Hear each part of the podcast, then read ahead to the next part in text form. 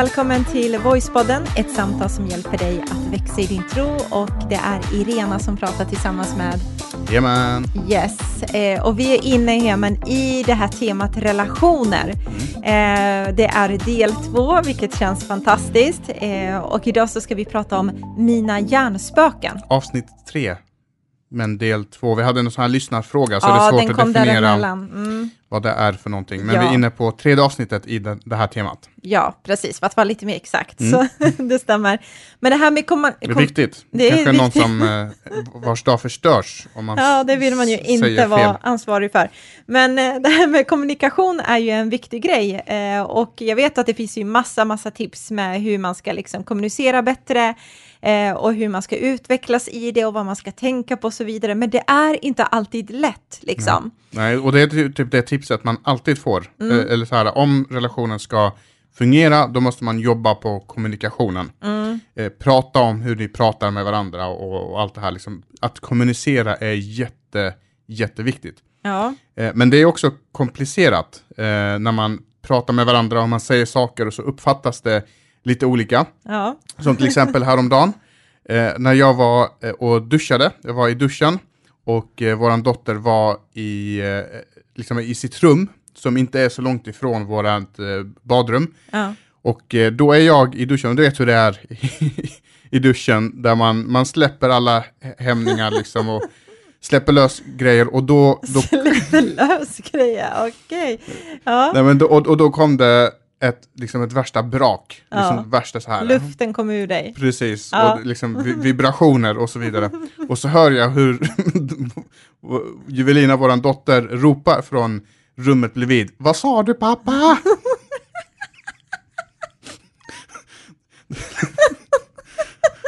liksom den här prutten hade liksom den så här, ar, ar, ar, en, liksom, den, det artikulerade så pass mycket så att det nästan lät som ett ord. Stackars barn alltså. ja, ja, men... eh, Jag så- bara, nej det, det var inget sötnos, det är ingen... Fortsätt du med det du gör. Men alltså det här med kommunikation, det är ju verkligen, eh, det, det är ju så viktigt, precis Mm. som du säger. Och man, i det här fallet så ville du inte förmedla något, men den andra par, parten där borta uppfattar något helt annat. Ja, Eh, och, och det är inte är det det. det här avsnittet kommer att handla om Nej. egentligen, det kommer säkert komma eh, längre fram. Utan titeln på det här avsnittet är Mina hjärnspöken. Mm. Eh, och det är en jätteviktig grej när det gäller min relation till andra människor, hur jag uppfattar andra människor och hur andra människor uppfattar mig.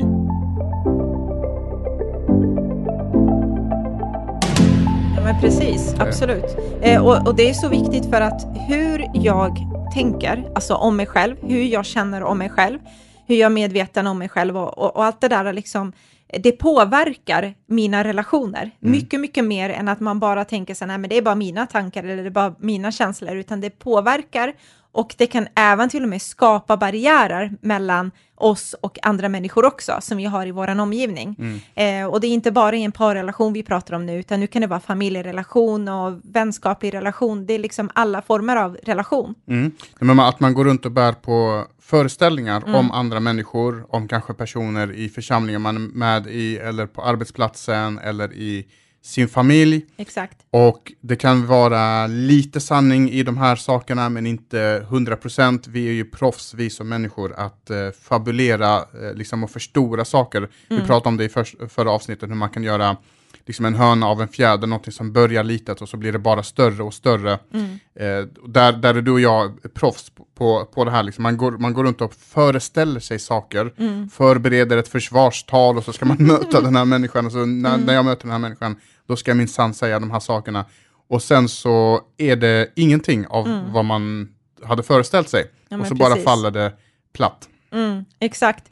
Så, så det där är viktigt och det är det vi ska prata om kring de här äh, olika bitarna som vi kallar för våra hjärnspöken, även om det i grunden ligger liksom att känslorna är verkliga.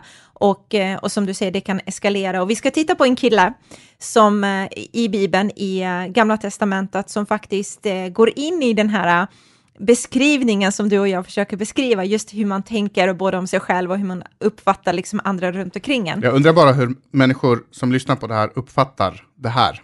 Ja. Ena sekunden pratar man och pruttar och fisar och andra Ja, sekunden så... Gäller det att kunna växla om alltså? Och nu ska vi läsa i Bibeln. Ja, ja, men absolut, det gäller att växla om. Men vi, eh, vi går in och eh, läser, tänker jag, från eh, Gamla Yes. Testamentet, i Saltaren, kapitel 22 och vers 2-8. Då är det David som skriver det här och säger detta. Min Gud, min Gud, varför har du övergett mig? Min räddning förblir långt borta, hur förtvivlat jag än ropar. Min Gud, jag ropar på dagen, men du svarar inte. På natten, men jag får ingen ro, och ändå är du den heliga, till vars tron Israels lovsång stiger. Våra fäder satte sin tillit till dig, de förtröstade på dig, och du befriade dem. De ropade till dig och blev räddade. De förtröstade på dig och blev aldrig besvikna. Men jag är en mask och inte en människa, hånad av människor och föraktad av folket. Alla som ser mig hånar mig, de hånskrattar åt mig och skakar på huvudet. Här har vi alltså David som skriver detta. Och här blir det väldigt tydligt att eh, David går runt helt enkelt eh, med, och det här ordet finns ju inte med i Bibeln, men i moderna termer, han går runt med hjärnspöken kan man säga. Eh, och eh, vi, vi, ska, vi tänkte bena ut alla de här sakerna som han säger, för han känner en massa olika saker, han tänker en massa olika saker. Och hur han tänker och hur han känner påverkar hans beslut, hur han liksom agerar mot, mot andra människor.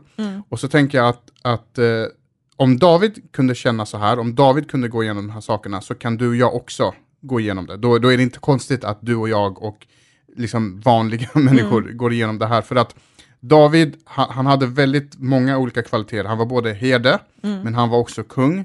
Han var krigare och så var han eh, poet. Det var ju han som eh, gick emot Goliat när ingen annan vågade eh, sätta, sätta sig upp mot Goliat. Så kommer den här pojken och så säger han, men jag, jag ska klå eh, den här eh, filisten. Och så står det om honom att han såg mycket bra ut, han var rödkindad och så står det att han, han hade vackra ögon. Det finns säkert något så här eh, teologiskt djup kring det där som någon kan eh, lista ut varför just man får med en sån detalj. Men jag tror också... De säger faktiskt att ögonen är själens eh, fönster. Ja, precis. I precis. don't know if that's true, men... Nej, men, precis, men här liksom, eh, han målas ju upp som den perfekta människan kan man säga. Eh, han hade egentligen allt. Han hade... Eh, Han liksom var musikalisk Han och var, liksom... precis, ja. hade ett palats och allt det där. Och trots det så känner han sig i de här ehm, texterna vi läste, så känner han sig ensam, han känner sig värdelös och så känner han sig illa omtyckt av Mm. alla. Så han hade liksom alla förutsättningar man kunde tycka om någon borde, skulle vara lycklig, då är det David. ja, men. Men trots det så känner han sig ensam och värdelös och alla de här känslorna som han liksom Mm. går igenom. Och jag tycker det är så intressant att vi tittar på hur hans liv var, för att ofta så kan man ha en förutfattad mening om att nej, men det är bara dåliga eh, situationer som gör att jag liksom känner det här. Alltså dåliga förutsättningar eller för att jag inte har dittan och dattan som gör att man liksom hamnar i sådana situationer eller tänker så om sig själv eller om andra och så vidare. Men så ser man att David som till och med hade det bästa av det bästa om man tittar materiellt kanske, eller tittar på hur hans liv var, eller hans status, eller hans inflytande och så vidare, så verkar han också bli drabbad av detta. Eh, och än en gång så går man tillbaka till det här som jag sa i början också, att de här känslorna som vi liksom har inom oss, eh, att eh, adresserar vi inte dem eller förstår var de kommer ifrån och förstår hur vi ska tolka dem eller jobba med dem så kan de verkligen sätta en barriär mellan oss och andra människor som vi har i vår omgivning då. Absolut.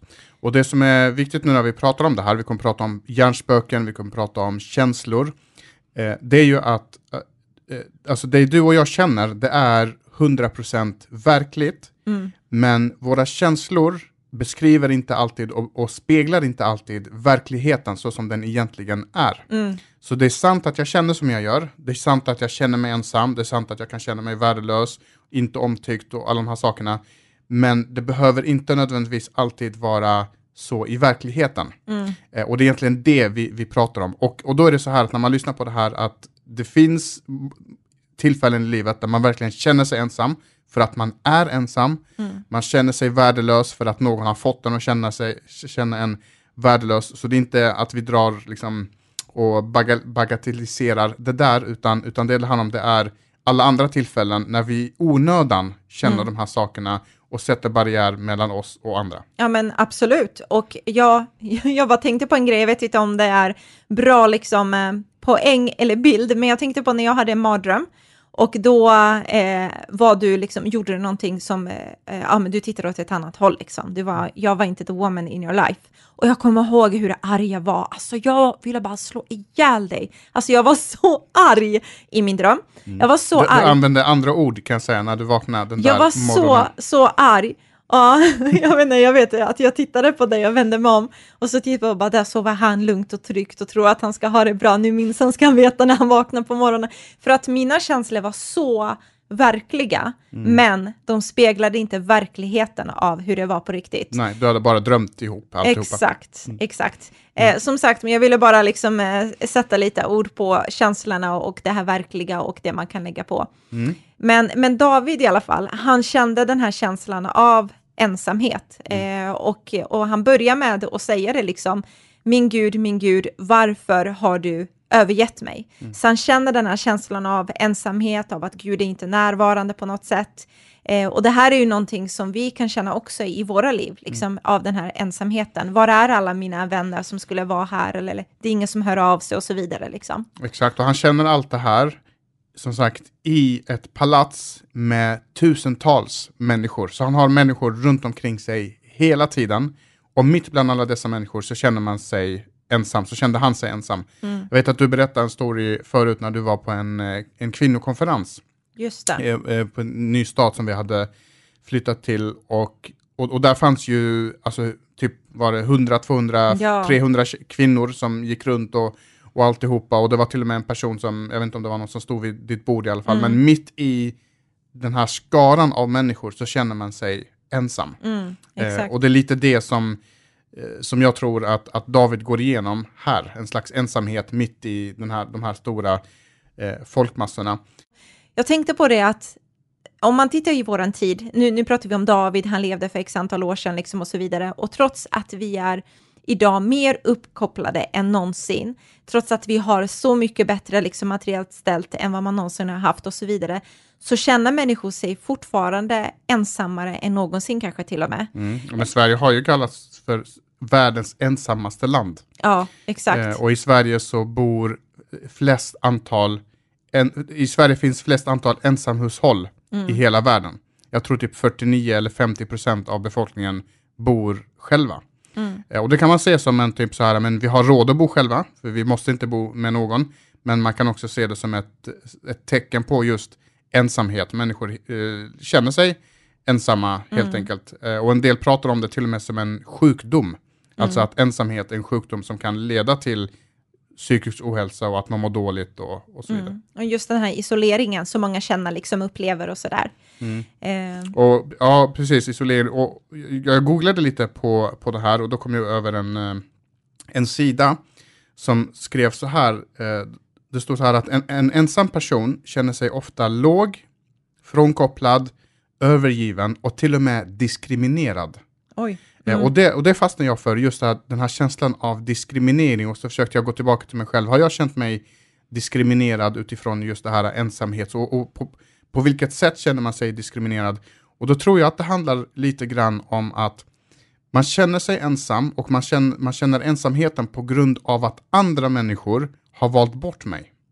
Alltså andra människor vill inte höras av mig, andra människor vill inte inkludera mig och andra människor vill inte vara med mig och det gör att man känner sig diskriminerad. Just det. Eh, Det tyckte jag var, var intressant. Så att känslan av att känna sig ensam kan vara 100% rätt. Men sen tar vi det ett steg längre och så känner vi oss diskriminerade och då tror jag att vi Inne tenderar... lite på det här med hjärnspöken kanske. Lite. Exakt, ja. exakt. Ja, men absolut. Eh, och tittar man också på, jag tänker om vi går in nu och pratar om relationer och parrelationer så ser man också att Ehm, det kan ju vara så också, nu har vi inte liksom exakt procent på det, men att singlar kanske känner sig oftare ensamma än eh, vad parrelationer har. För är man i en parrelation så har man alltid någon att komma hem till, någon att bolla med, någon att liksom eh, dela glädje och sorg och besvikelse och det bästa och det sämsta liksom i livet och så.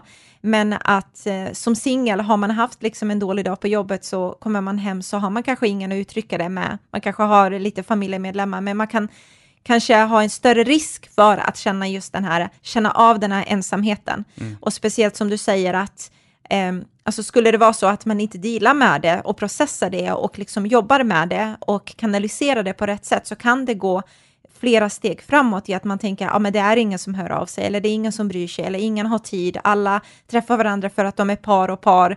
Eh, vad händer liksom med oss singlar i det här sammanhanget eller och så vidare. Exakt, och jag ska bara säga att, att eh, att vara, det, det, är absolut inget fel med att vara singel. Man, man ska tvärtom se det som en välsignelse där man är just nu och i, i det samhället där vi bor, lever i och även i kyrkan skulle jag vilja säga så finns det en stor hets i att alla ska hitta, sin, hitta eh, människan i sitt mm. liv och personen i sitt liv och drömprinsen och drömprinsessan. Och, ja, men vi hade och, ju precis lunch med en tjej eh, mm. från, eh, från kyrkan där hon är singel eh, och hon är liksom runt 26 år gammal och känner sig jättetillfreds med, eh, med att vara den person hon är och tycker att det är trevligt att vara i sitt eget skinn liksom. Och någon gång kommer liksom den här personen som hon vill gifta sig med och någon gång kommer hon bilda familj och så vidare. Men, men hon, hon uttryckte också just de här grejerna, det kan kännas lite sådär på påfrestning från, från yta, eller liksom runt omkring där. Över det finns för, en förväntan. Ja, men precis. Och lite som att, eh, att människor kommer nästan att börja trösta mm. henne eller en person som är singel utan att man själv har upplevt att det är ett problem. Ja. Vissa tycker att det är ett problem, vissa längtar och, och vill hitta. Eh, andra längtar men tycker inte att det är ett problem. Mm. Eh, hon, hon nämnde något uttryck som någon hade, eh, eller hon sa så här att jag som, eh, ett uttryck som hon har fått höra, att om, som singel så är man som en trasig cykel, för var är det andra hjulet? Mm.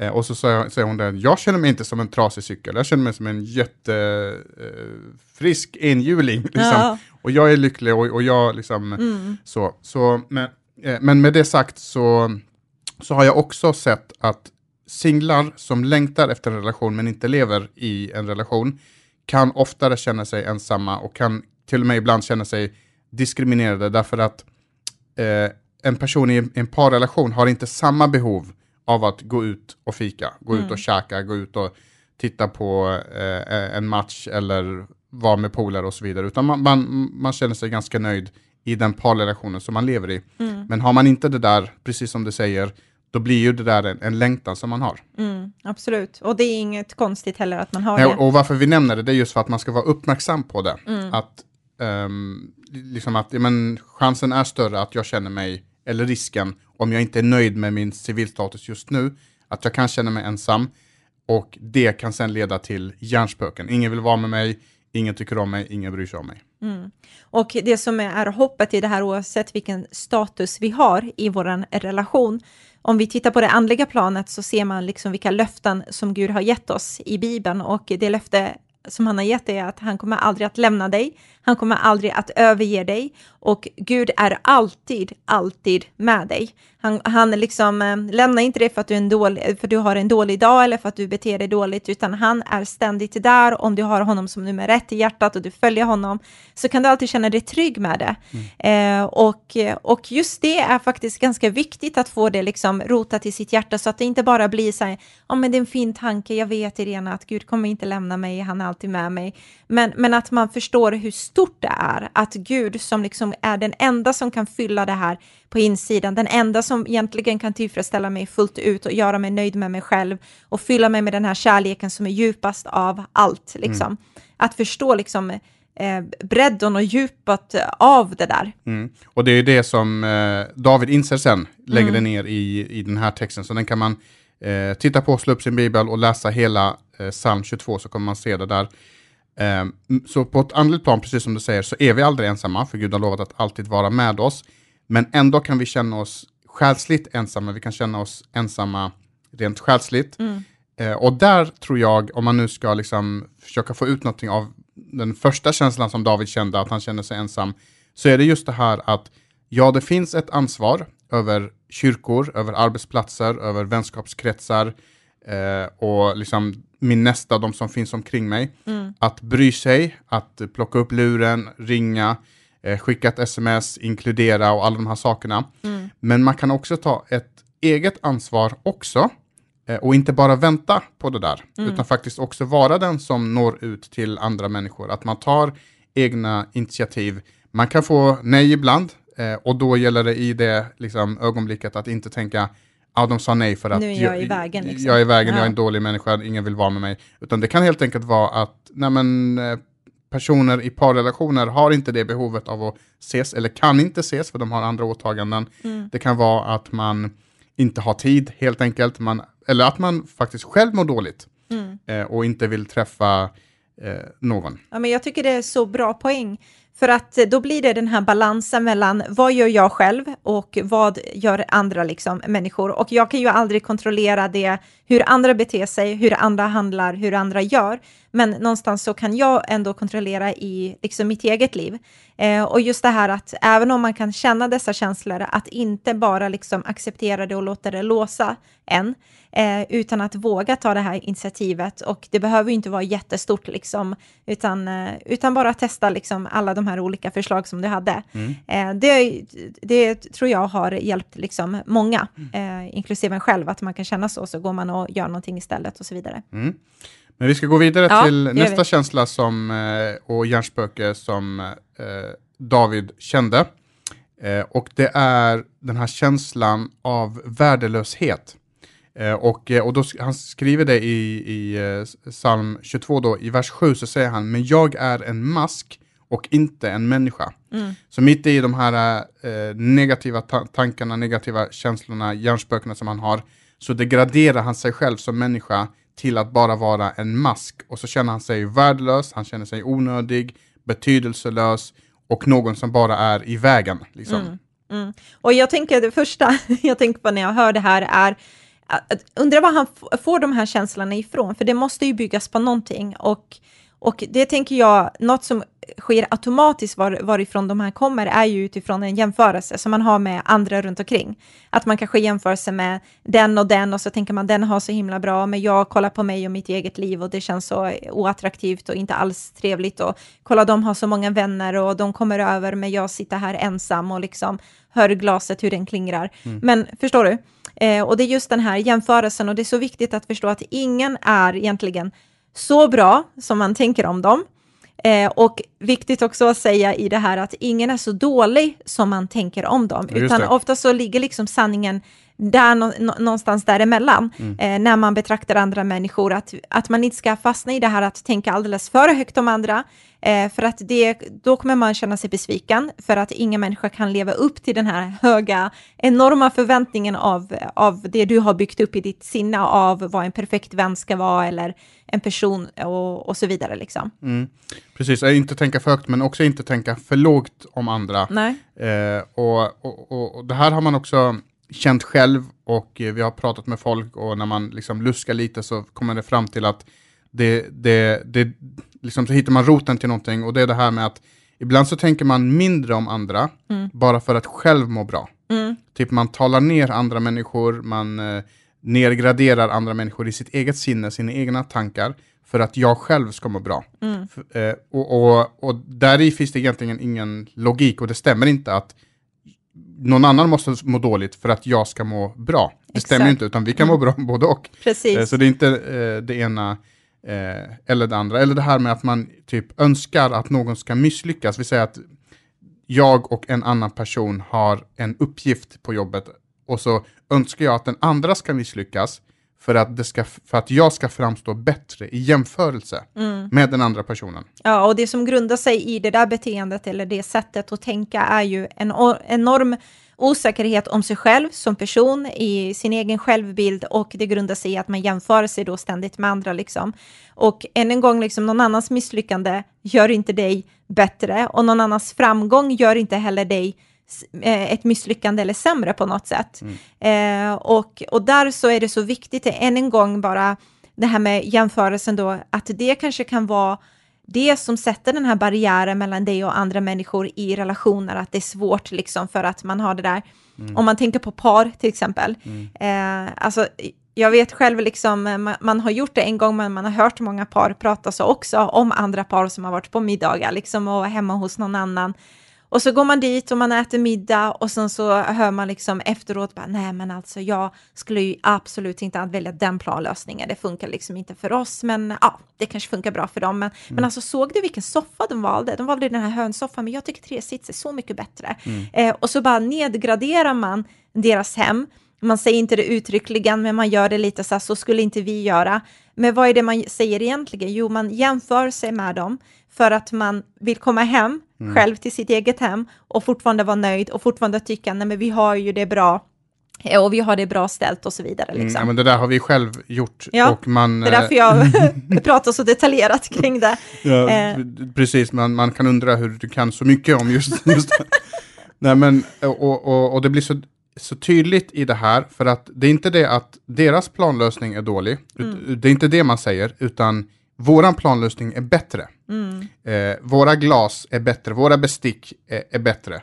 Eh, och, och, det är just klockrent det du sa, just för att vi ska kunna komma hem och känna att jo men det här beslutet med den här soffan vi köpte, det var det bästa beslutet. Ja. Men det som men ja, bästa beslutet för mig och dig, men kanske inte bästa beslutet för någon annan. Mm. Så är det en gång det här med liksom, det är inte bara att jag, liksom, för att vi ska ha gjort bra beslut, vi ska må bra, så måste mm. någon annan ha gjort dåliga beslut ja. och någon annan inte mår så bra. Nej men exakt, och allt det här beteendet, det som jag beskriver som man själv har gjort, som man har jobbat med, som jag personligen tycker är oattraktivt, som en gud har hjälpt den att komma vidare från det där, är, är just det här, vad är det jag sätter mitt värde i? Alltså mitt värde ligger inte i mina ägodelar, det ligger inte i hur min planlösning är, det ligger inte i mina framgångar heller i företaget eller på jobbet, eh, det ligger inte heller i mitt utseende eller hur många likes vi får eller hur många vänner jag har. Och det är så viktigt att komma tillbaka till det som är vår sanna identitet eh, och vår sanna känslor och vem vi är och i den stunden vi är i och så vidare. Mm, precis. Här kan man fördjupa sig hur mycket som helst, men vi går vidare tycker mm. jag till den sista känslan eller hjärnspöket som eh, David eh, var fylld utav. Och det är det han säger i versen efter, i vers 8, så säger han så här, alla som ser mig hånar mig, de hånskrattar mig och skakar på huvudet. Mm. Alltså man kan nästan se det framför sig som att han om han hade levt idag, att han hade gått runt på, på stan, runt om i gallerior och i hans värld så går människor och stirrar på honom och, och skakar ja. på huvudet. Oj, oj, oj, oj, kolla på den där stackaren liksom. Ja, precis. Eh, och det, det han beskriver är ju verkligen en känsla av att inte vara omtyckt. Eh, och här så har jag inte så mycket att bidra med, för jag brukar aldrig har det problemet av att tänka så, är det ingen som gillar mig? Jag bara utgår ifrån att alla älskar mig. Okej, då har du andra problem ja, att jobba med. Jag är på andra sidan av änden. Vi får ha ett tema på det också. ja, precis. Uh, nej men uh, skämt åsido, det, mm. det är ju, jag tror att det är en grej man kan känna igen sig i det här. Mm. Liksom, man vill så gärna passa in, man vill så gärna bli omtyckt och man gör vad som helst nästan för att liksom bara få den här uppmärksamheten eller godkännandet eller mm. liken från någon annan för att känna ett värde liksom i sina känslor. Mm. Där, där kan jag känna igen mig jättemycket. Jag hade jättestora utmaningar med det här och det var så pass mycket så att jag började ifrågasätta om jag någonsin kommer kunna tjäna Gud på det sättet som vi, vi gör idag. Mm. Alltså skulle jag verkligen kunna leda andra eh, på grund av att jag hade jättesvårt att säga nej. Och eh, det var väldigt, väldigt viktigt att alla skulle tycka om mig hela tiden. Mm. Och så försökte jag tänka mig in i scenarius. Tänk om det skulle vara ett scenario i framtiden där jag, där jag måste ta ett beslut och det här beslutet är inte populärt men jag vet att det är det som är rätt och så låter jag bli att ta det här rätta beslutet bara för att jag är rädd att människor inte ska tycka om mig. Mm. Att människor ska lämna mig eller lämna församlingen eller lämna arbetet som, som, som vi håller på med. Eh, och det här har jag fått jobba med väldigt mycket och jag tror att mycket handlar om just det, just det här att liksom bilden som man målar upp i huvudet att, att alla människor går runt och tänker på mig ständigt. Mm. Alla människor går runt och har åsikter om mig ständigt. När jag går på stan, undrar hur folk ser på mig. Mm. Och, så, och så slog mig bara tanken att, tänk om det är så, för att jag går inte runt och tittar och stirrar på alla andra och tänker på alla andra. Nej. Så tänker jag, tänk om alla människor bara är som jag. Mm. Det vill säga, de är helt fullt upptagna med sig själva. Mm. Så de har inte tid med mig, de har inte tid att skaka på huvudet och tycka och tänka, utan de går och de har sina ärenden och bryr sig om sitt, sitt eget liv. Ja, ja, absolut. Sen finns det alltid en klick som eh, lever och har åsikt om andras liv. Hej vilt, liksom. Mm. Sådär. Men det är ju en annan eh, predikan, höll på att säga. Ett annat samtal. Men jag tänker också så här, det du säger, Hemen, att om, om man har människor i ens liv som bara tycker om en när man gör som man vill, eller när, när man gör som de vill, eh, så tycker de kanske egentligen inte en, eh, om en, en som person, utan bara för vad du gör. Eh, och därför är det så viktigt just det här hela tiden, att va, varför gör jag de här grejerna som du pratar om? Gör jag det för att det blir omtyckt eller, eller är det för att jag inte har den här tiden och så vidare? Men just, just den här känslan är en av de tydligaste av de här tre vi har pratat om, att det här är verkligen ett hjärnspöke. Eh, i, i, I vissa situationer, i vissa stunder i livet så har man fiender inom citattecken, människor som har gjort en illa, människor som vill en illa. Men det är inte samma sak som att alla människor vill mig illa. Nej. Ingen vill umgås med mig, ingen vill ha med mig att göra. Jag passar inte in någonstans. För alla människor har ett värde, alla människor har någonting inom sig som är vackert, som är värt eh, att liksom, eh, presentera för andra, som andra människor tycker om. Och där kan jag eh, bara spontant tänka att där behöver vi bara bli bättre om att tala om det för människor. Tala om du, liksom, att, att, eh, vad man Jag uppskattar. uppskattar dig, vad bra du är och kul att vara i din närvaro liksom. Alltså Mm. Men, men där. samtidigt inte eh, bygga sitt liv på det. Nej. Utan att, precis som du säger, mitt värde ligger inte i vad andra människor tycker, utan mitt värde ligger i att Gud har skapat mig värdefull. Eh, och jag är värdefull på grund av att jag skapat till Guds avbild. Och jag är värdefull därför att Gud har satt den högsta prislappen på mitt liv. Och den prislappen är att Jesus hängde på korset och han betalade med sitt liv, alltså det högsta priset någonsin, för mitt eget liv. Ja, Hemen, nu har vi tagit del tre då i det här temat med relationer och vi har pratat mycket om att det här att kanske stanna upp och fundera lite över sina tankar. Alltså stanna upp och fundera, vad är det för känslor jag har eh, och varför tänker jag så? Vilka känslor är eh, sanning och vilka är liksom att vi har lagt på lager på lager på lager som har till slut blivit några hjärnspöken. Liksom. Fundera över det, investera och ta tid i liksom, vad är det som surrar runt omkring i ditt känsloliv och i dina tankar. För än en gång som vi sa i början att så som du ser på dig själv, så som du tänker om dig själv kommer att påverka dina relationer som du har runt omkring dig. Mm. Eh, och i det, och det här är vi eh, olika bra på, vissa av oss är pessi- pessimistiskt lagda, andra är för positivt lagda och man behöver jobba med det. Men att ändå försöka någonstans, eh, och, och liksom jag har hört det, det här rådet att, ja, men, eh, jag tänk, eller vissa reflekterar och tänker på det här sättet att jag tänker alltid det värsta för då blir jag aldrig besviken. Men jag tycker att det där är ett jättesorgligt sätt att se på livet, utan jag skulle snarare vilja säga att tänk, tänk det bästa, men bli inte chockad över det sämsta. Mm, det var bra. Inte förvänta sig det sämsta, utan bli inte chockad över det sämsta. Varför? Jo, därför att vi lever i en fallen värld. Bibeln säger att alla är vi syndare, så det är inte konstigt att en del människor kommer vara rötägg och bete sig som idioter, rent ut sagt. Men, men jag behöver inte tänka så om alla människor, utan jag kan faktiskt förvänta mig att ja, men jag tänker det bästa. Om jag lyfter luren och kontaktar någon, om den vill ses, så hoppas jag på ett ja. Eh, och, och, så- och så vidare. Så, att, så tänka på det bästa, men inte bli chockad över det sämsta. Superbra tips. Eh, och eh, då känner vi oss ganska klara kring det här va? Eh, och så återkommer vi med både bonusmaterial, mer info kring det och, eh, och självklart kommer vi med mer avsnitt. Ja, och så ställ frågor. Eh, vi, vill, vi kommer prata lite mer kring parrelationer längre fram i det här, eh, i den här, i det här temat. Så ställ frågor, skicka dem till hejatvoice.se eller till våran Instagram, tro livsstil. Eh, och skriv direktmeddelande. Där, Yes, helt det måste man göra. så ha det fantastiskt nu, ta hand om dig! Hej då.